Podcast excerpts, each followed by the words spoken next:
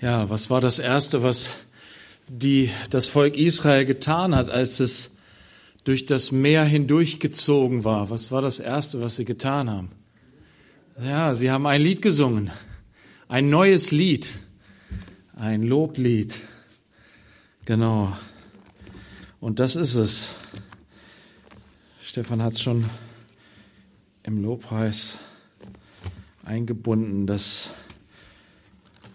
Israel, was Gott mit Israel getan hat. Er hat es mit uns allen getan. Er hat uns aus der Sklaverei der Sünde herausgerettet. Diese Sklaverei, wo wir einem fremden Herrn gedient haben, wo wir ja anderen Göttern gedient haben, wo wir unfrei waren, wo wir, wo es uns nicht unbedingt schlecht ging. Also, na, die Israeliten sagen später, ach, die Fleischtöpfe Ägyptens. Ja, war doch gar nicht so schlecht, ne, das Leben, sonst ging es doch gut. Aber Gott hat sein Volk herausgerufen. Er hat sie so herausgerufen, wie, er, wie Jesus die Jünger gerufen hat. Gesagt, komm, verlasse deine Familie. So wie er Abraham am Anfang gerufen hat. Verlasse dein Heimatland. Komm, ich zeige dir ein neues Land. Ich führe dich.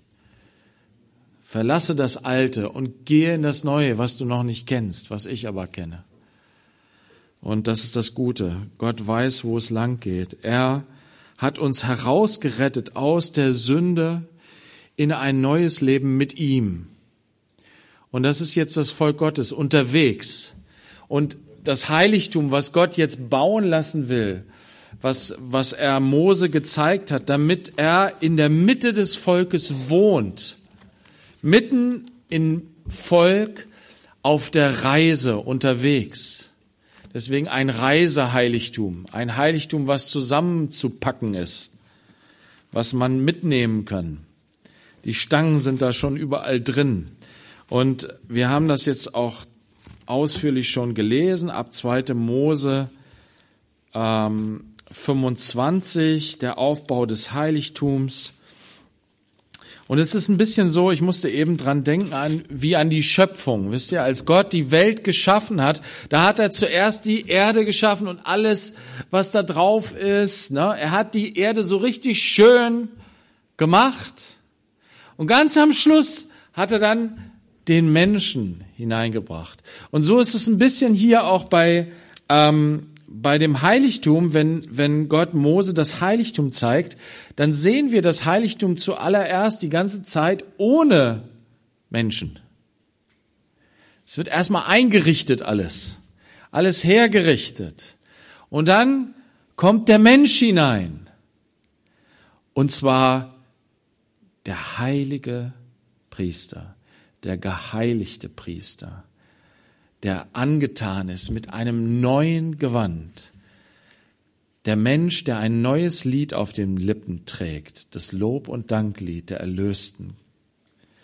Und der eine hohe Priester, der als Vertreter des ganzen Volkes für das ganze Volk in die Gegenwart Gottes hineintritt, angetan mit diesem wunderbaren, herrlichen Gewand, wo die Edelsteine, wo das Volk Gottes als Edelsteine auf dem Herzen des hohen Priesters vor Gott getragen werden. Jeder einzelne ein eigener Edelstein. Die Namen der ganzen Stämme, aller Stämme Israels auf diesen Edelsteinen. Der Schmuck, die Herrlichkeit des Priesters. Das ist das Volk, das erträgt vor Gott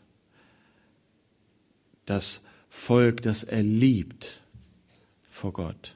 So hat Paulus das auch gesagt im ersten Thessalonicher Brief, Kapitel 2, am Ende des Kapitels 2 sagt er, wer ist vor unserem Herrn unsere Herrlichkeit? Seid es nicht ihr? Es ist wie, wie der hohe Priester, der hineingeht in das Heiligtum Gottes und Menschen vor Gott trägt. Er trägt sie auf seinen Schultern. Er trägt sie auf seinem Herzen. Und das macht ihn schön, das macht ihn herrlich. Die Liebe ist die Herrlichkeit Gottes. Und die Liebe macht aus einem Menschen oder macht einen Menschen herrlich. Die Liebe ist das Ebenbild Gottes. Gott ist Liebe. Und Jesus ist das Ebenbild des ewigen Gottes. Er ist die Liebe in Person. Und die Liebe zeigt sich darin, in dieser Hingabe. Die Hingabe des Bräutigams an seine Braut. Er gibt sich hin für sie. So trägt der heilige hohe Priester das Volk Gottes vor Gott. Und der hohe Priester, er ist ein Bild, der Hebräer spricht davon, dass es uns zeigt, uns vorausweist, äh, vorauf, äh, voraus zeigt Jesus, den wahren Hohepriester.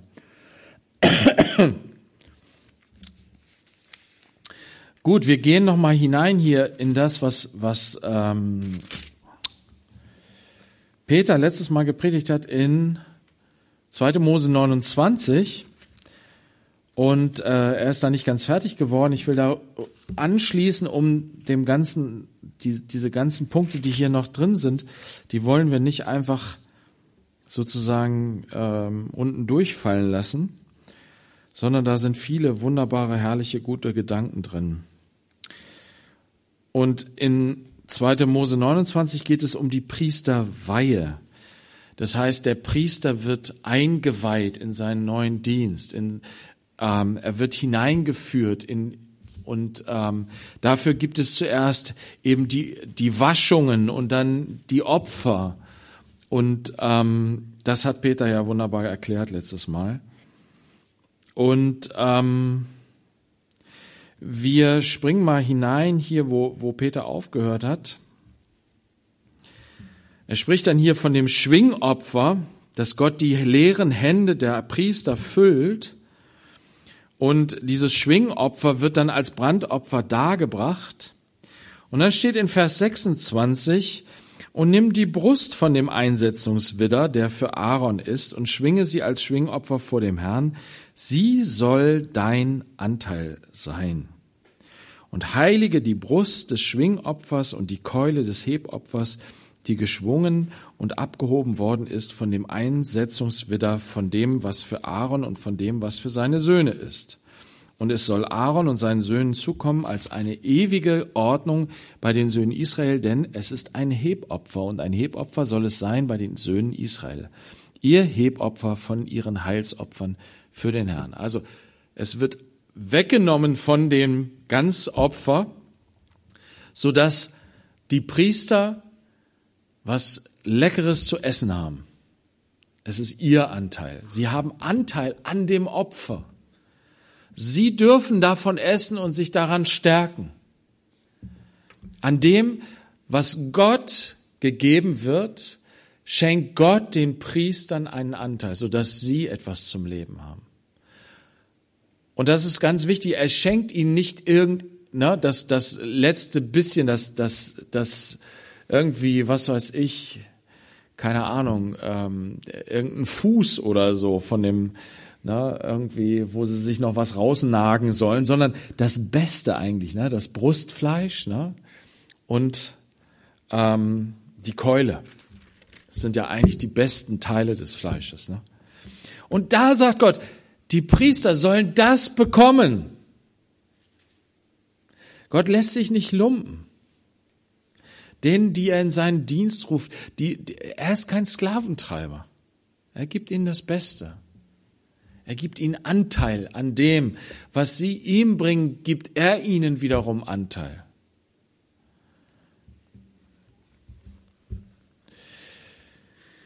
Die heiligen Kleider Aarons sollen nach ihm seinen Söhnen zuteil werden, damit man sie darin salbt und darin weiht.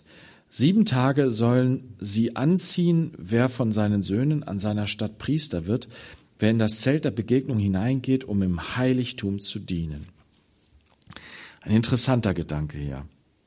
Es geht hier nochmal um die Kleider. Es sind die Kleider Aarons. Tatsächlich wurden sie nur für eine Person angefertigt. Später wurde das dann aufgegriffen in diesem äh, Gedanken von dem Hohepriester. Dieses Wort steht hier noch nicht. Aber es ist natürlich eigentlich darin angelegt. Hier haben wir Aaron, den Hohenpriester und seine Söhne, die aber auch schon Priesterdienst ausübten. Sie hatten nicht dieses wunderbare, herrliche Gewand mit den Edelsteinen, sondern sie hatten einfache Leibröcke mit ähm, einem Gürtel und dann hatten sie Turbane ne? und waren so als Priester auch zu erkennen, aber sie waren nicht die hohen Priester. Sie hatten nicht dieses Obergewand mit äh, dann mit dem Ephod an. Und ich finde es interessant, denn hier steht, einer der, seiner Söhne sollte nach ihm Priester werden. Also Aaron hat als Hohepriester gedient, aber seine Söhne sollten mit ihm dienen als Priester.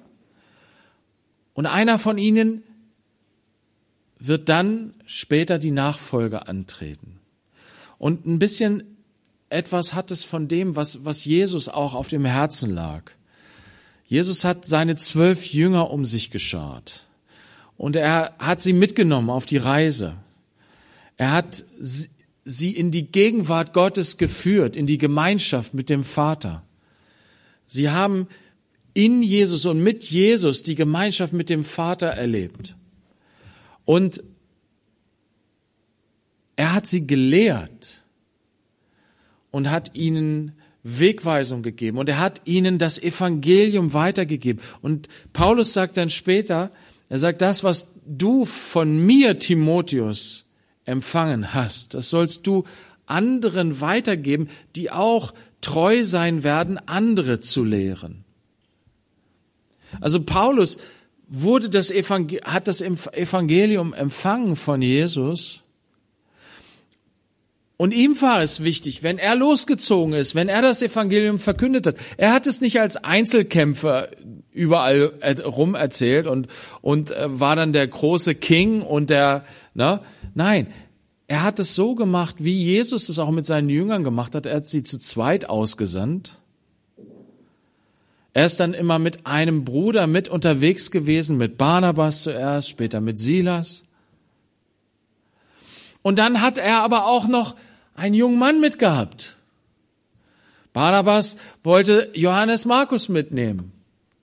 Und dann sind sie zu dritt losgezogen. Johannes Markus ist irgendwann abgesprungen. Das fand Paulus gar nicht lustig. Darüber haben die beiden sich dann ne, geteilt dann letzten Endes.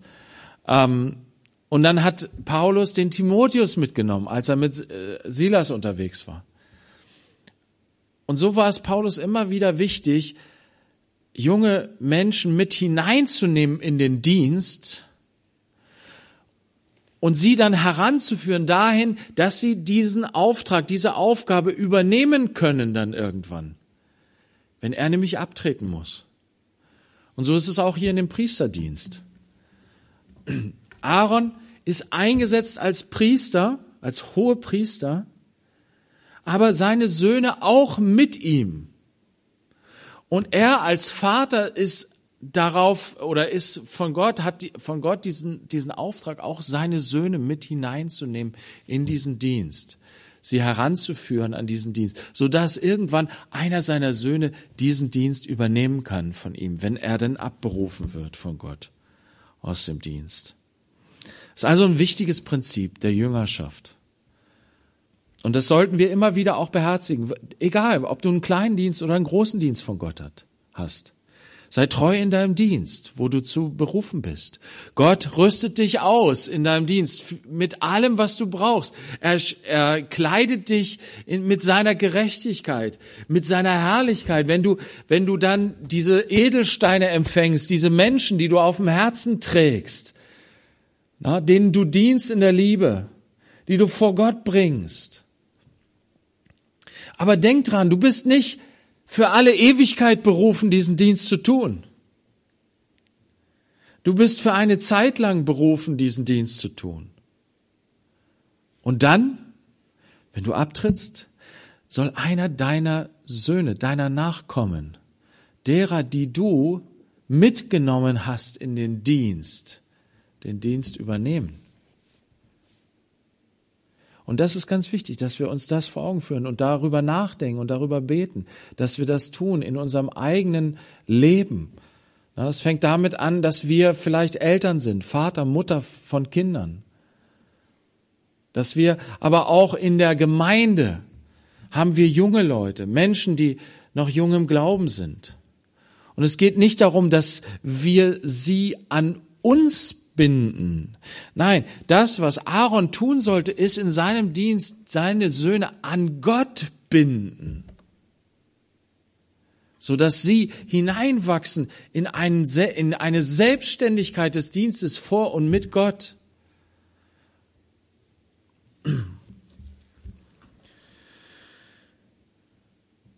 Und die heiligen Kleider Aarons sollen nach ihm seinen Söhnen zuteil werden, damit man sie darin salbt und darin weiht. Sie sollen die Kleider empfangen und dann sollen sie gesalbt werden. Das heißt, na, Paulus spricht auch davon, du hast die Gnadengabe empfangen durch Handauflegen der Ältesten. Du bist eingesegnet worden. Und das ist nicht einfach nur ein äußerer Vorgang. Das ist nicht irgendetwas, was, was, ähm, was man machen kann im Sinne von einer kirchlichen Zeremonie, sondern das muss der Heilige Geist tun. Und unser Handauflegen ist am Ende nur ein Stück äußeres Zeichen von etwas, was im Heiligen Geist geschehen muss, was Gott tun muss. Und das ist die Salbung mit dem heiligen Öl und dann zu weihen. Und das bedeutet, eben dieses Opfer auch durchzuführen, na, ihn zu reinigen und dann einzuführen in diesen Dienst, der interessanterweise, und das ist ähm, davor schon einmal gesagt, dass, es kommt vielleicht noch, ähm, wir machen mal weiter hier. Also, er soll dann die Kleider Aarons angezogen bekommen, und darin gesalbt werden und darin geweiht werden.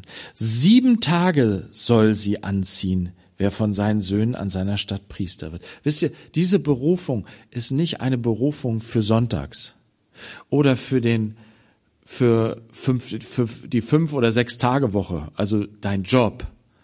Das ist ein ganzes Leben als Priester.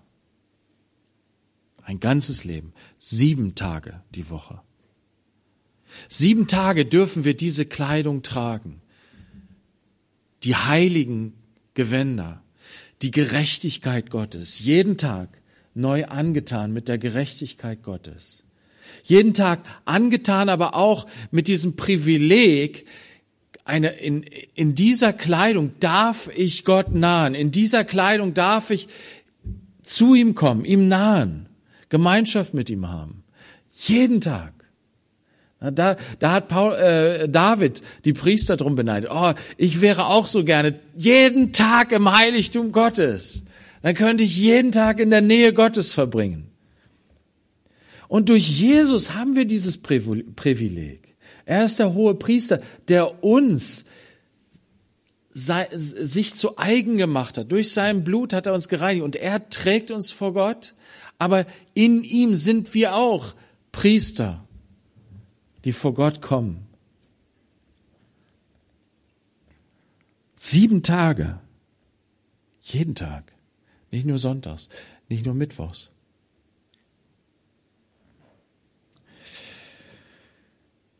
Du sollst den Einsetzungswidder nehmen und sein Fleisch an heiliger Stätte kochen. Dann sollen Aaron und seine Söhne das Fleisch des Widders und das Brot, das im Korb ist, am Eingang des Zeltes der Begegnung essen. Hat Peter so schön darauf hingewiesen. Gott liebt es, wenn wir zusammen essen, wenn wir Gemeinschaft haben im gemeinsamen Essen. Ne? Das ist ähm, für uns als Familie ist das was ganz Wichtiges, dass wir zum Essen zusammenkommen. Es gibt ja äh, eine Menge andere Kulturen, auch Esskulturen. Ne? Und es gibt, ich glaube schon, dass es gute und schlechte Esskulturen gibt. ne? äh, ob man jetzt äh, eine Gabel benutzt oder Stäbchen, das ist ziemlich wurscht, glaube ich. Ähm, oder vielleicht sogar mit der Hand isst. Auch das ähm, ist nicht weiter tragisch. Nur ob wir zusammenkommen und zusammen essen, ob wir das Essen miteinander teilen, ob wir das Essen zelebrieren im Dank gegenüber Gott, im Wissen darum, dass wir Beschenkte sind von Gott, das ist was Wunderbares. Und na, wir waren heute, heute Mittag und heute Abend waren wir als Familie zu siebt mal wieder, weil unsere Großen bei uns mal waren wieder. Und das war was ganz Besonderes irgendwie, obwohl es Mittwoch war. So, ne? Waren plötzlich alle da, die beiden Großen waren da und dann waren auch die anderen waren da und wir waren zu siebt am Essenstisch und ja, und Gott liebt das. Gott ist gerne dabei, wenn wir uns zusammen hinsetzen, als Familie, als Geschwister, als seine Kinder, wenn wir das Abendmahl feiern. Er ist in unserer Mitte, er liebt das. So hat Peter das so schön gesagt letztes Mal und das, das stimmt auch so. Und deswegen, er gibt den Priestern Essen. Sie müssen nicht einen Priesterdienst tun, kriegen da vielleicht ein bisschen Geld für, was weiß ich, aus dem Kollektenkorb und was ihr Essen angeht, das ist wieder eine ganz andere Geschichte, da können die sich privat drum kümmern. Nein, das Essen ist total eingebunden in den ganzen Opferritus. Das ist doch irgendwie Interessant, ne? Man, man nimmt das so selbstverständlich hin, aber das hätte doch nicht so sein müssen. ist aber für Gott wichtig. Ähm. Denn das ist der Ort, das Zelt der Begegnung.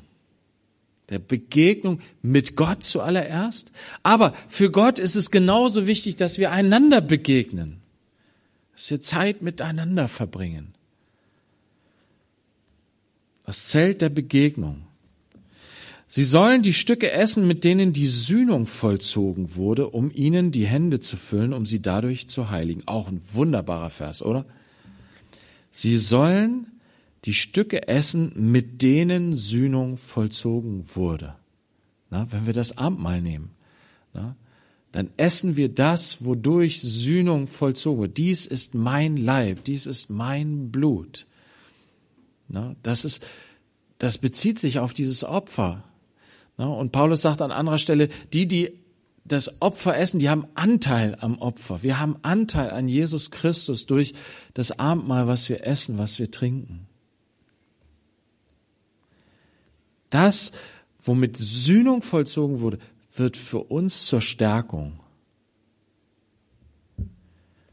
Wir leben von dem, wo, wo ein Opfer dargebracht wurde, um unserer Schuld, um unseres Versagens willen. Da, wo wir ferne von Gott sind, wo unser Leben, unser Denken, unser Handeln so bestimmt ist von, von Gottes Ferne, da hat Gott ein Opfer dargebracht.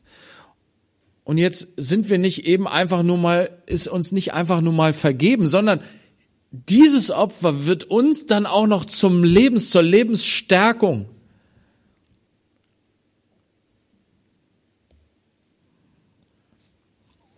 Um ihnen die Hände zu füllen, die leer sind. Die Hände sind leer der Priester. Sie haben nichts, was sie Gott bringen können. Aber Gott füllt diese Hände. Und dadurch sind sie geheiligt. Ein Fremder darf aber nicht davon essen, denn sie sind heilig. Und mit dem Fremden ist hier natürlich jemand gemeint, der kein Anrecht am Opfer hat. Es sind nur die Priester, die davon essen dürfen. Die anderen dürfen nicht davon essen. So ist es auch für uns, Geschwister. Wir, wenn wir das Abendmahl hier nehmen, du darfst es essen, wenn du ein Priester Gottes bist. Bist du ein Priester Gottes? Lass uns das einmal lesen zur Festigung, Offenbarung, Kapitel 5.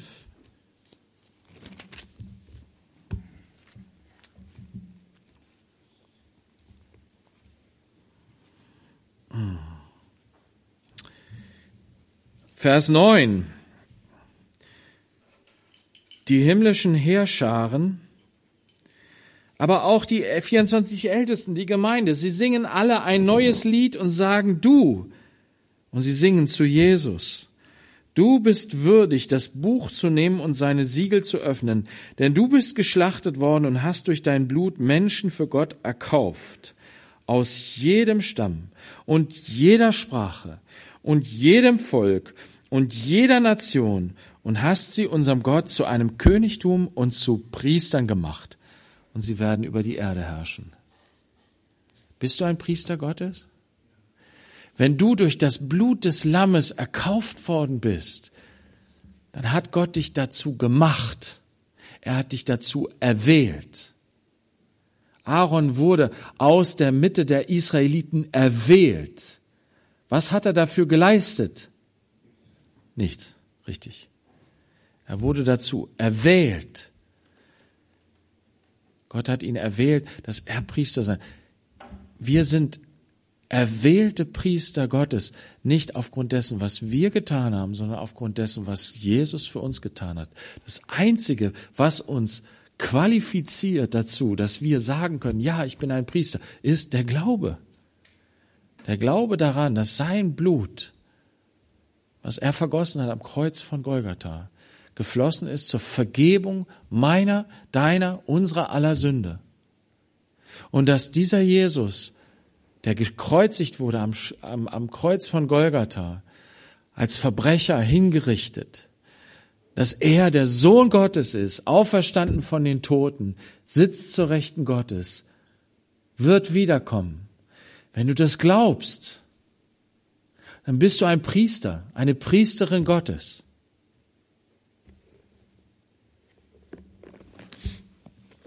Und dann bist du befugt, von diesem Mahl zu essen.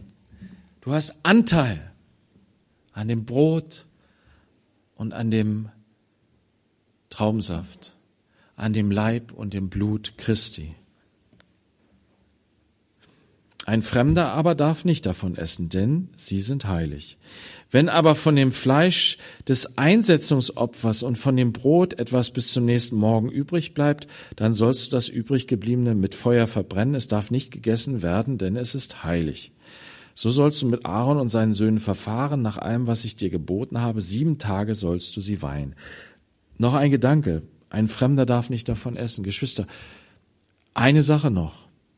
Und das ist Gott ganz wichtig. Wenn du Barmherzigkeit empfangen hast und Vergebung deiner Sünden, dann sei kein Fremder im Hause Gottes, indem du selber unbarmherzig gegenüber deinem Nächsten bist, sondern sei barmherzig, wie auch dein Vater im Himmel barmherzig ist. Vergib du, wie dir vergeben ist. Sonst bist du ein Fremder und hast keinen Anteil am Blut und Leib Christi. Vers 36. Auch sollst du täglich einen Stier zur Sühnung als Sündopfer darbringen und den Altar entsündigen, indem du Sühnung an ihm vollziehst und du sollst ihn salben, um ihn zu heiligen. Sieben Tage sollst du Sühnung am Altar vollziehen und ihn dadurch heiligen. So wird der Altar hochheilig sein. Alles, was den Altar berührt, ist geheiligt. Wunderbar. Dieser hochheilige Altar. Alles, was den Altar berührt, ist geheiligt. Das erinnert mich an Jesus, ne? Die unreine Frau, die ihn berührt und rein wird. Der Aussätzige, den er anfasst und rein wird. Der Altar ist hochheilig und ist dadurch fähig, das, was ihn berührt, zu heiligen.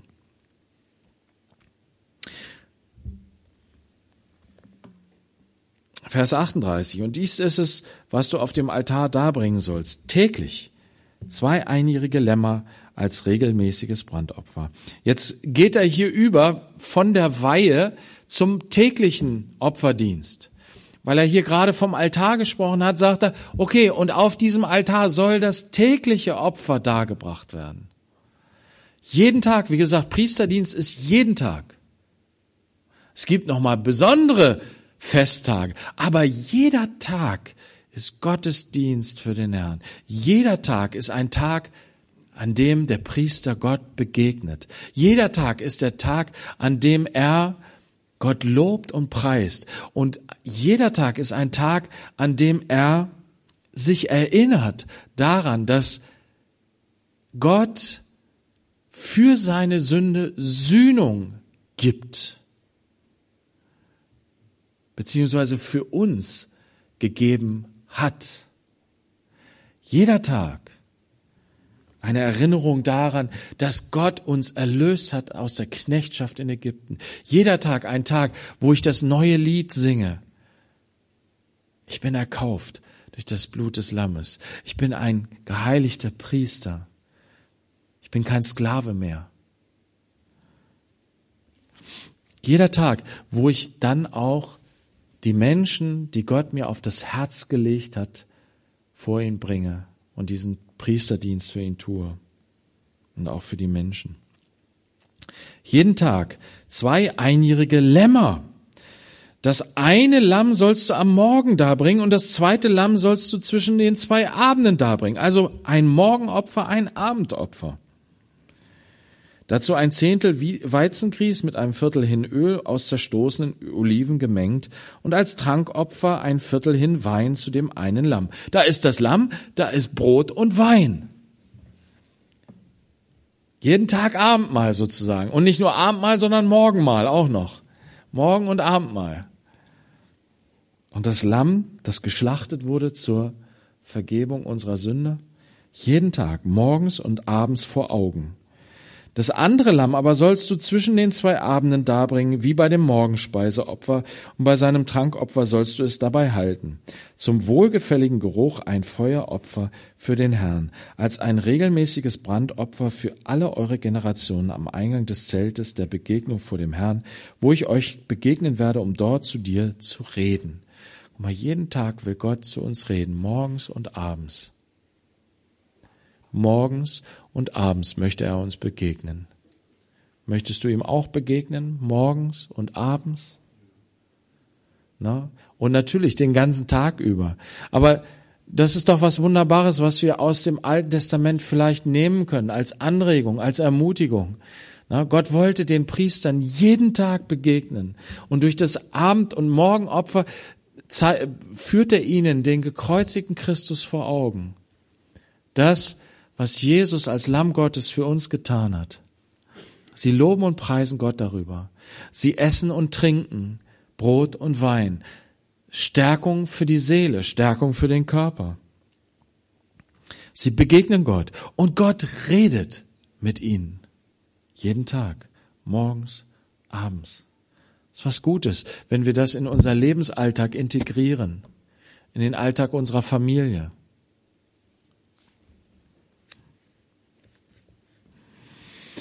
Und ich werde dort den Söhnen Israel begegnen und es, es wird durch meine Herrlichkeit geheiligt werden. So werde ich das Zelt der Begegnung und den Altar heiligen. Und Aaron und seine Söhne werde ich heiligen, damit sie mir den Priesterdienst ausüben. Und ich werde mitten unter den Söhnen Israel wohnen und ihr Gott sein.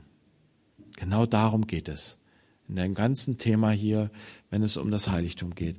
Ich will ihr Gott sein. Und zwar dadurch, dass ich in ihrer Mitte wohne, nicht irgendwo am Rand, nicht irgendwie so versteckt an einem Festtag im Jahr oder an einem Festtag in der Woche, sondern mitten unter ihnen, jeden Tag. Ich will, Gott will Gemeinschaft haben mit uns. Er will täglich Gemeinschaft mit uns haben. Er will mit uns leben. Er, wie im Garten Eden. und sie werden erkennen, dass ich der Herr ihr Gott bin, der ich sie aus dem Land Ägypten herausgeführt habe, um mitten unter ihnen zu wohnen. Ich, der Herr, ihr Gott. Und wir gehen auch noch einmal kurz weiter in, zum Räucheraltar, hier in Kapitel 30. Ferner sollst du einen Altar anfertigen zum Räuchern des Räucherwerks. Aus Akazienholz sollst du ihn machen. Eine Elle seine Länge, das ist ein halber Meter ungefähr und eine Elle seine Breite, viereckig soll er sein und zwei Ellen seine Höhe. Seine Hörner sollen aus einem Stück mit ihm sein und überziehe ihn mit reinem Gold, seine Platte und seine Wände ringsum sowie seine Hörner und bringe an ihm ringsum eine goldene Kante an und bringe an ihm unter seiner Kante zwei goldene Ringe an. Und an seinen beiden Seiten sollst du sie anbringen an seine beiden Wände. Die sollen als Behälter für die Stangen dienen, damit man ihn tragen kann und stelle die Stangen aus Akazienholz her und überzieh sie mit Gold und stelle ihn vor dem Vorhang auf, der an der Lade des Zeugnisses ist, vor der Deckplatte, die über dem Zeugnis liegt, wo ich dir begegnen werde. Also das ist jetzt nochmal ein zusätzliches Einrichtungsgegenstand, äh, ein Einrichtungsgegenstand, so eigentlich gebaut wie, wie die goldenen, ähm, wie die Bundeslade aus Akazienholz mit Gold überzogen ähm, und steht im Allerheiligsten. Dort, wo eigentlich bisher nur die Bundeslade stand mit der Deckplatte und den Cherubim da drauf, dort steht jetzt auch dieser Räucheraltar. Und was ist mit diesem Räucheraltar? Und Gott betont hier nochmal, das ist der Ort, wo ich dir begegne. Und Aaron soll wohlriechendes Räucherwerk als Rauch aufsteigen lassen. Morgen für morgen, wenn er die Lampen zurichtet, soll er es als Rauch aufsteigen lassen. Auch wenn Aaron die Lampen zwischen den zwei Abenden aufsetzt, soll er es als Rauch aufsteigen lassen. Dies sei ein regelmäßiges Räucheropfer vor dem Herrn für all eure Generationen. Also er, sie, sie bringen das Opfer da und das Opfer wird ja draußen vor dem Zelt dargebracht. Aber dann geht der hohe Priester hinein in das Allerheiligste am Morgen und am Abend an den Ort, wo man Gott begegnet, wo man Gott so nah ist, wie man nur sein kann, wo er uns begegnet. Und dort lassen sie das Räucherwerk in Rauch aufsteigen. Was ist nun dieses Räucherwerk? Das wird uns in Offenbarung aufgeschlüsselt. Offenbarung. Und äh, das ist Kapitel. Jetzt habt ihr mich. Ähm hier. Offenbarung 8, Vers 3. Das himmlische Heiligtum ist zu sehen für Johannes.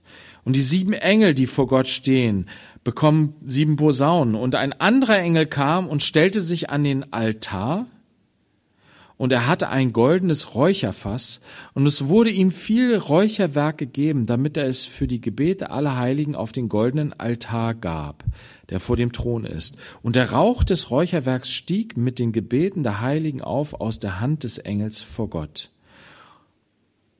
Das heißt, das Räucherwerk, was da aufgeht, symbolisiert letztendlich die Gebete der Heiligen, die aufsteigen zu Gott sind damit verbunden.